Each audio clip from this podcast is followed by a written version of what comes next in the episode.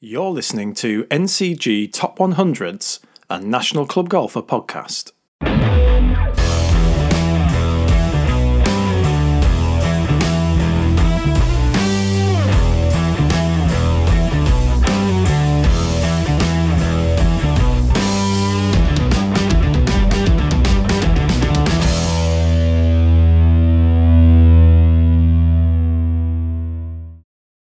Hello everyone, welcome to the N C G Top one hundreds podcast. In each episode we try to take you into a virtual clubhouse and get the inside stories about the courses that feature in the ranking lists you can peruse on our website at national club golfer dot com.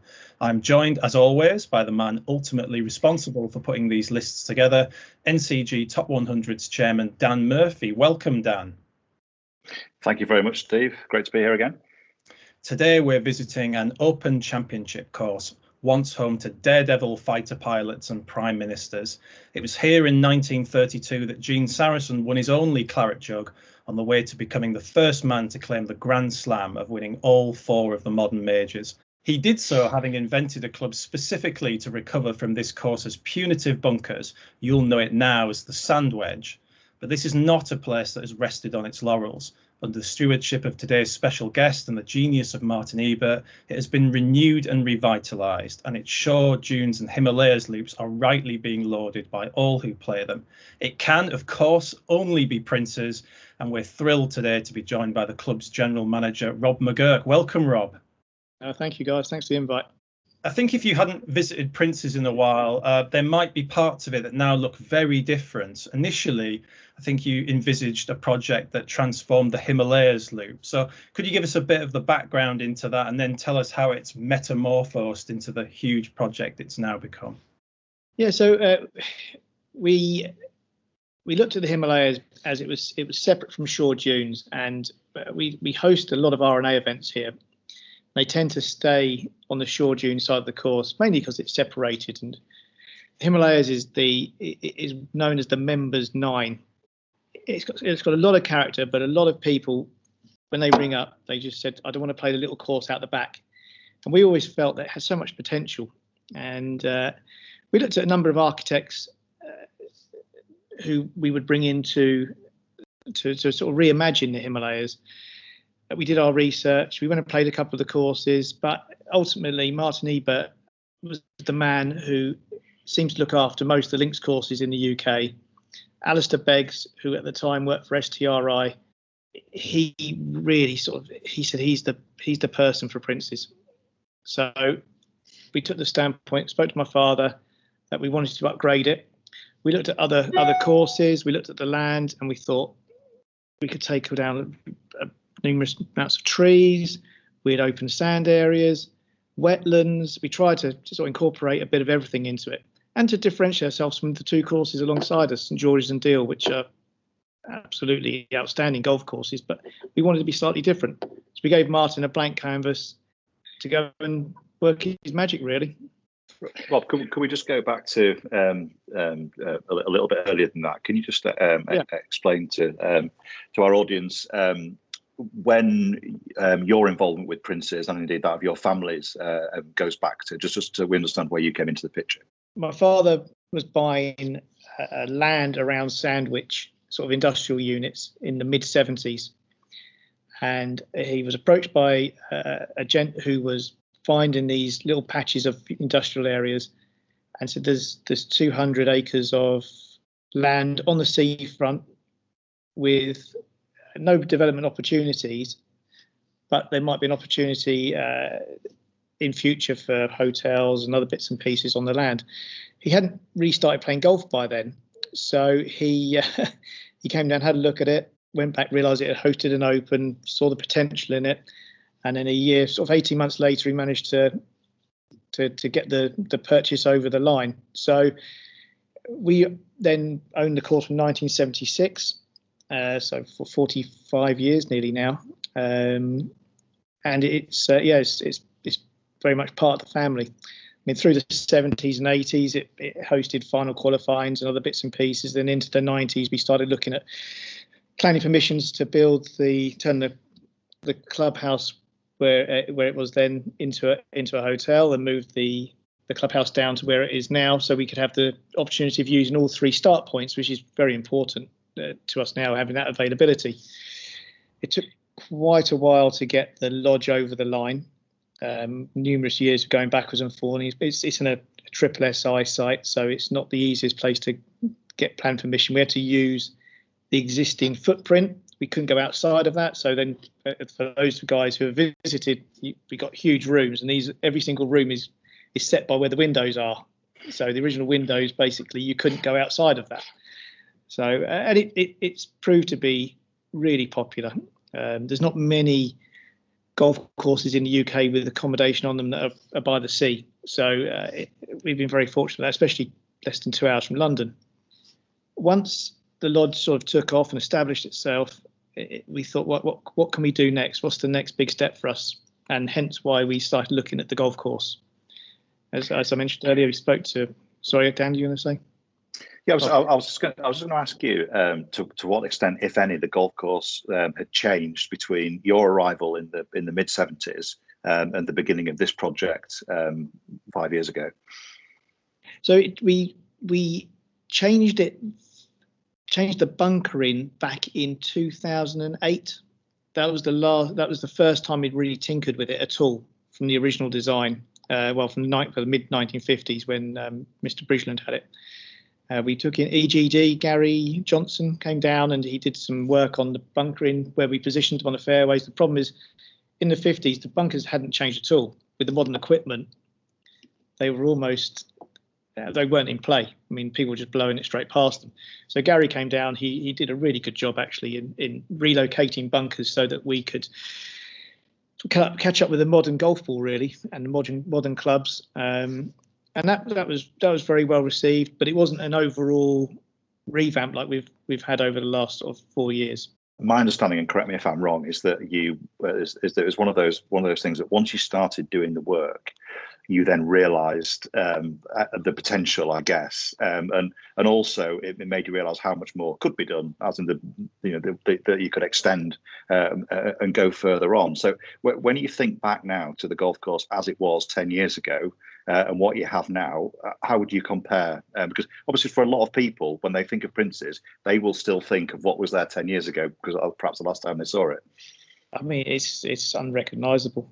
I mean, we've we've changed every single hole on the golf course, and once we, as you, as you rightly say, when, once you start, you're not sure where it's going to take you. But when we when when the Himalayas was completed, it took us best part of a year to to go through those works. It was significant works. We took down four to five hundred trees. We put in four or five wetlands, two brand new holes, pretty much.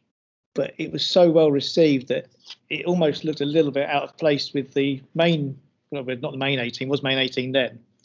So we we thought, right, we'll speak to Martin and just see if we can sort of create that look throughout Shore Dunes, but not with quite as uh, as many sort of wetland features. We wetlands on the Himalayas were almost forced upon us. It's lower lying.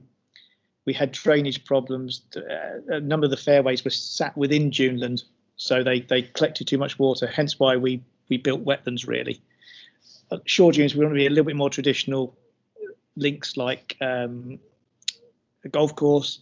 So we tend to concentrate more on the sand scrapes there and the bunkering, tee positions. So it, the, the Himalayas sort of blended in, but not quite as aggressively as uh, with the wetland features.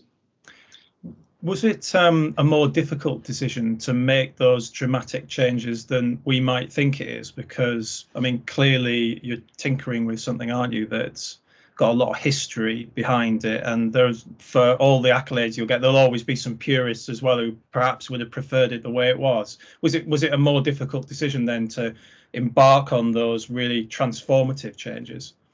It It wasn't really, if I'm completely honest. I think if you set out on a on a journey like this, you've got to commit to it and and do it properly, not half, not in half. So Martin, we'll talk about him a little bit later. He he had so much information from back in the, in the nineteen in the early days when we first opened through before the war. So we had lots of pictures of the old course, aerial photos where we could see the huge sand scrapes. We could see the half and half bunkers, which are really unusual, half revetted, half rough style. Um, So we we were very confident what we were doing was almost bringing it back in time, but also helping us sort of combat the modern equipment. So with with the with the position of the bunker. So a lot of the features we brought back in were there back in nineteen oh seven, nineteen oh eight, when the Open was here, the huge open sand areas. We got pictures of guys walking through with their clubs, with their caddies. We got pictures of um, carriage, horse and carriages building the bunkers with, with the men in there with spades cutting into the faces. So we were very confident what we were doing was the right thing to do. We, we didn't hesitate at all. But we have made little mistakes like you will do. And we've gone back in this winter, especially on the Himalayas. There's areas that didn't quite work. We've gone back in and uh, and rectified that with Martin.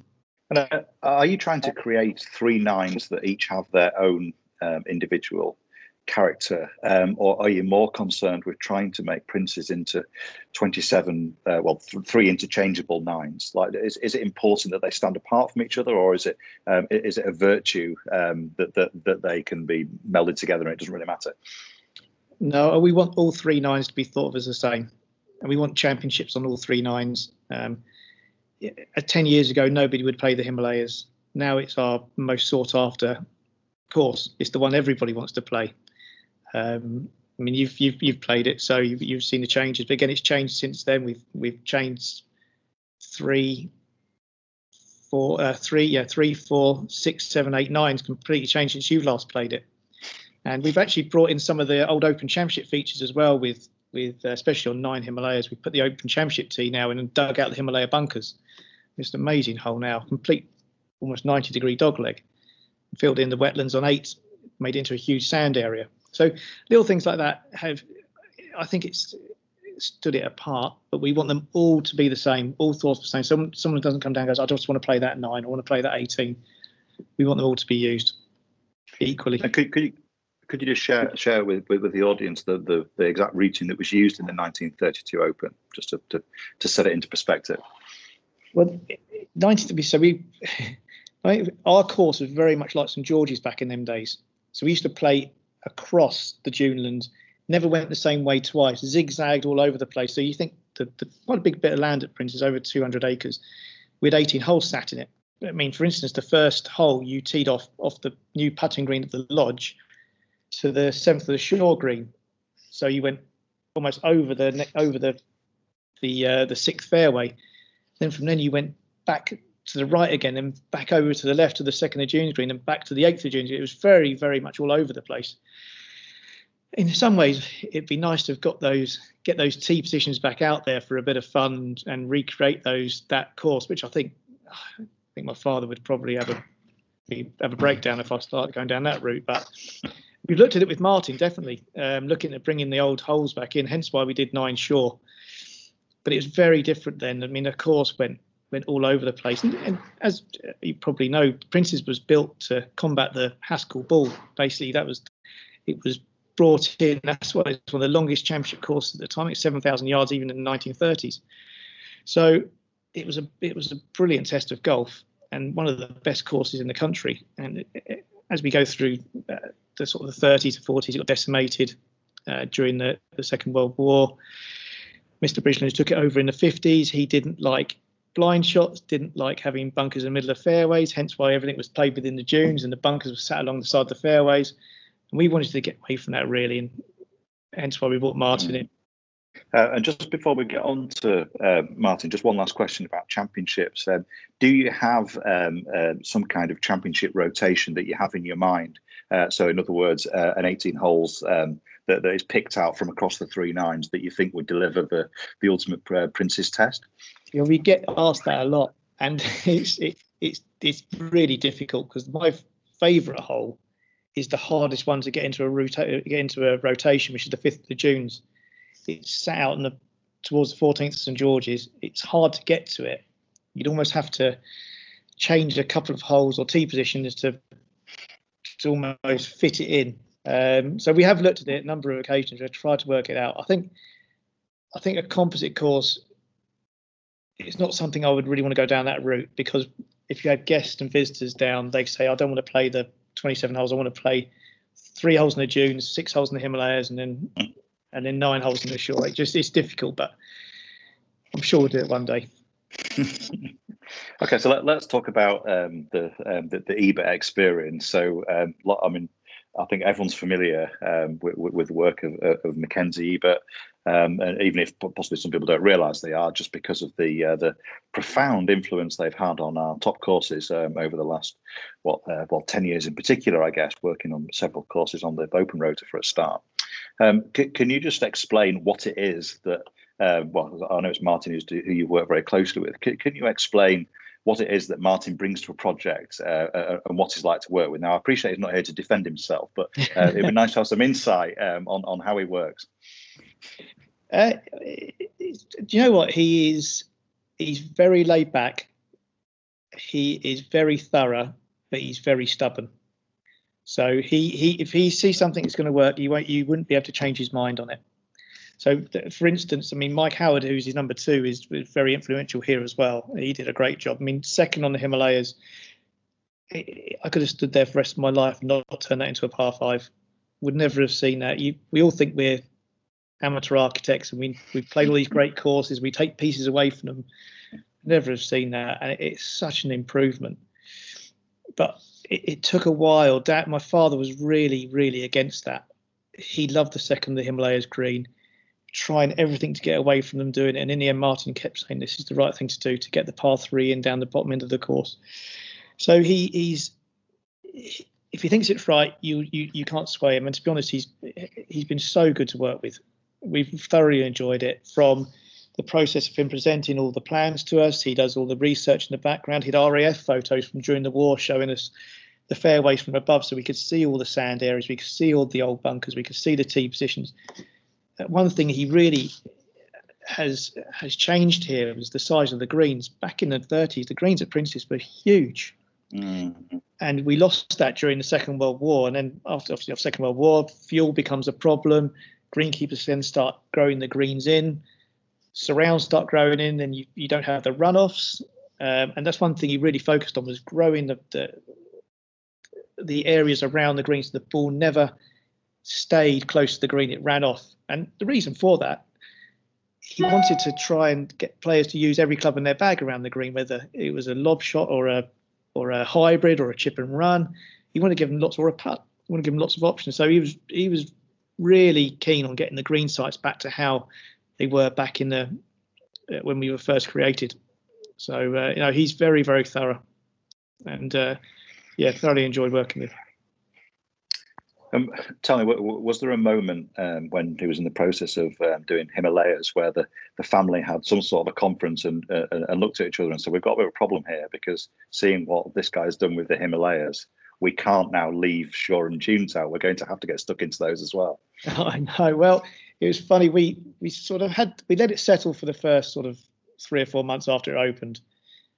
And it was almost a family conference, to be fair, and we we sat there and we said, it's been such a success, we should really look at Shore Dunes. And I went to my father and I spoke about it with him, and he said, just find out what it's going to cost, how long it's going to take, how much disruption you're going to have, because the Himalayas was really disruptive. We were, it was it was pandemonium down there for three or four months, and we went to Martin and come up with all the plans, all the costs, and he's, to be honest, he's let us, Dad's let us get on with it.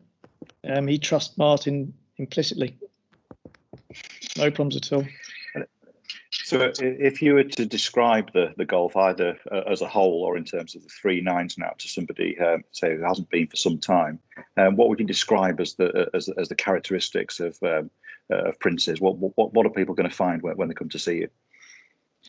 Well, I think they'll find a very playable links course, um, with lots of character, great green complexes, bit of risk and reward, so a little bit of fun. It's not a consistent slog. There's not a lot of deep rough anymore because the sand areas have made a huge difference in pace of play, so people don't get frustrated losing their balls. Um, so they're just, I think they'll find it a really fun, relaxing experience. And it's challenging. It's an open championship golf course, or it has been in the past. Uh, I think it's it's it's very very fair, and they'll, they'll enjoy the experience. How do you think the elite players um, will will cope with the new test? Obviously, you've got regional and final qualifying for the Open this year. I noticed just looking on the website that um, you're the only you're the only course at the moment that's completely full um, for regional qualifying. All two hundred eight yeah. spots full. So um, people are obviously very very keen to go and to go and see what it's like. Um, how do you think it will test those really elite players? Do you know, it all comes down to the wind.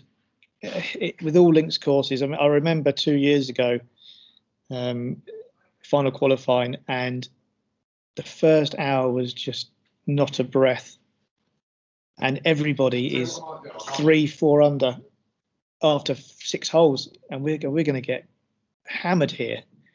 And then suddenly it started getting up, and it started getting up, and and and it got to a two club wind, three club wind, and then suddenly eight under gets in, and you're looking in the morning, you think it's going to be. Could be fourteen under, but the wind, the wind, it's only defence really. For all links courses now, I think these these guys are so good.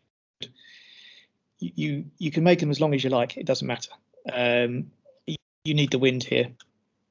So I, I would think if we if we get a two club wind, I think that'd be a really good test for everybody. Any more than that, it becomes it becomes tricky.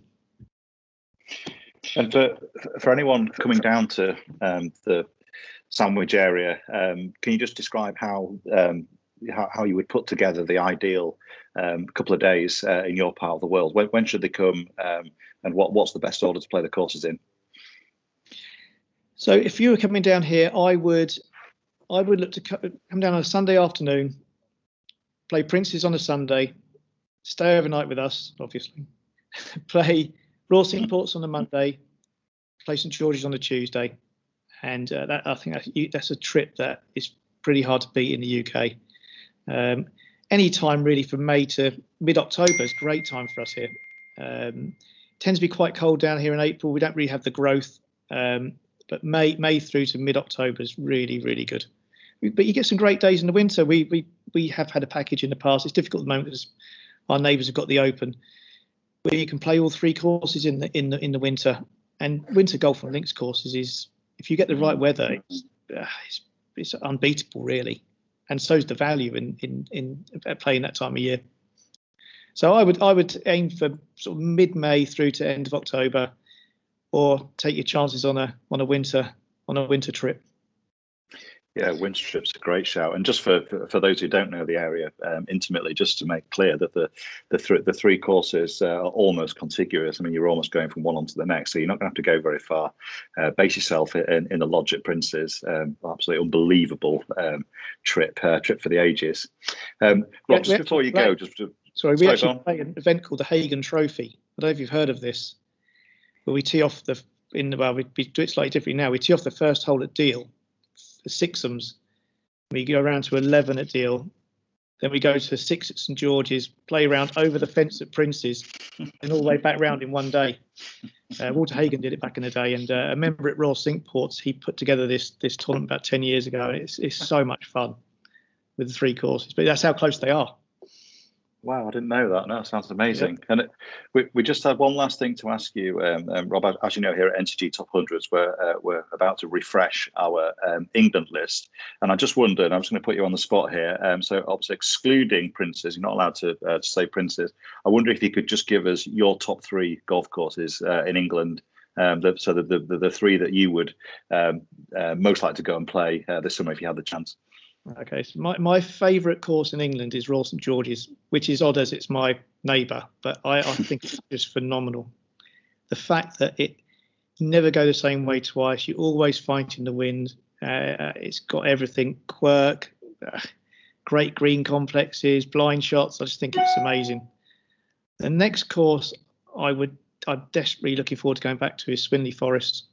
I just absolutely adore that place, it's one of my favourites. Um, their director of golf actually a member here, uh, Stuart, but it's just, I think it's brilliant, the whole experience there. And the third course, which I'm looking forward to playing for the first time this year, is Royal Lytham. I've never played it before, so that will probably be my third course. That's um, a little bit links heavy, I'm a bit biased obviously, but um, they're the three courses which I would have on my, my list for this year. Yeah, well, I couldn't really argue too much with that, and um, and uh, as you say, that you know the some wonderful links golf in England, um, but clearly inland golf is um, is also a real strength um, in England in a way that it probably isn't in the uh, in the other home nation. So um, so very nice to reflect uh, an inland course in there. Well, Rob, um, we very much appreciate your time um, this morning, um, and I think that. Um, golfers everywhere will just thank the what you and your family have done in bringing back um, a, a venue like Prince's and giving it, uh, well, it's, it's a completely new lease of life. And um, I would just encourage all golfers uh, to go and take a look for themselves. Um, so I'm pretty confident that they'd, that they'd enjoy it. So uh, all all the very best um, for the for the for the summer, and we hope to see you um, in July um, in Open Week. Thanks, Dan. Thanks, Dave. And you can view all of our ranking lists by clicking onto our website, national club golfer dot com, and heading over to the N C G Top one hundreds banner. Thanks for joining us on N C G Top one hundreds podcast. We look forward to seeing you again soon.